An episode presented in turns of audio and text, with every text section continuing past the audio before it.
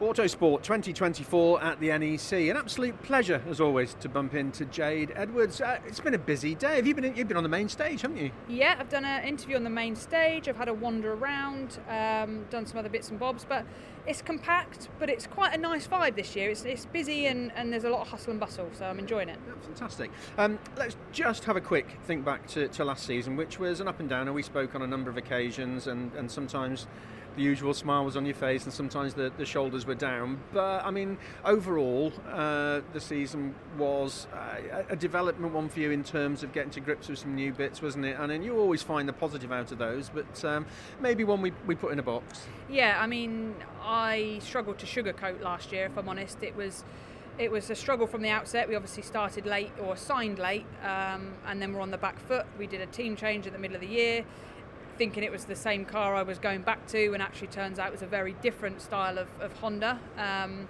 which the whole team struggled with. Yeah. You know, even Josh, who's a championship contender, and Aiden, who's a race winner, you know, they both struggled. So for me, being fairly new to the championship, I was obviously going to struggle a little bit more than that. Um, so I'd love to do an extra year, just so that that's not my sign-off year in British touring cars. Um, as it stands, we've got nothing signed up.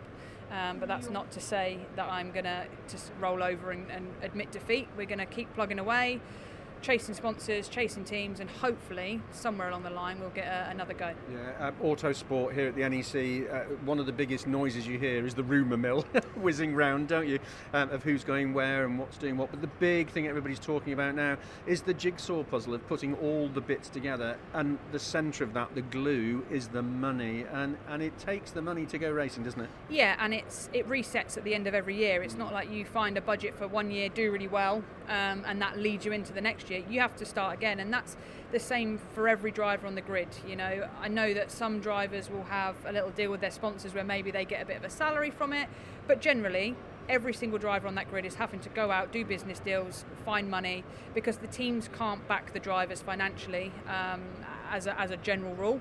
Um, so it's not just me that's looking for sponsors. You know, all the top running drivers will be doing the same. It just depends on how we place our money and, and how much goes in a pocket and how much goes in a, in a team's pocket. Absolutely. Well, I'm going to keep my fingers crossed that you do have a drive for, for next year. Let's assume that you do find a seat.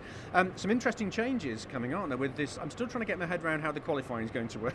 I'm sure everybody's read that and thought well, that'll be an interesting one.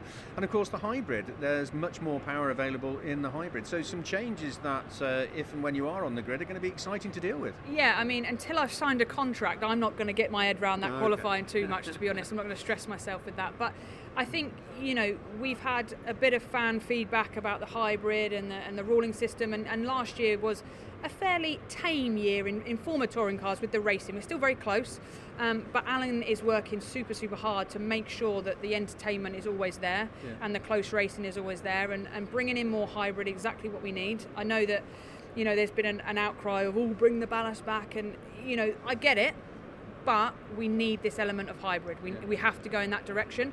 And that's where TOCA and Alan himself are working hard to make sure that his idea and his, his, his hybrid generation will become just as good as the ballast uh, era. So that'll be interesting. And obviously, the qualifying itself will become very tactical very quickly once we all understand the system.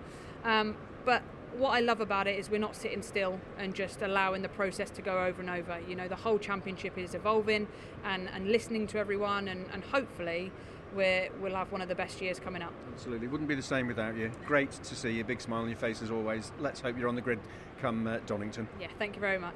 Thanks, Jay.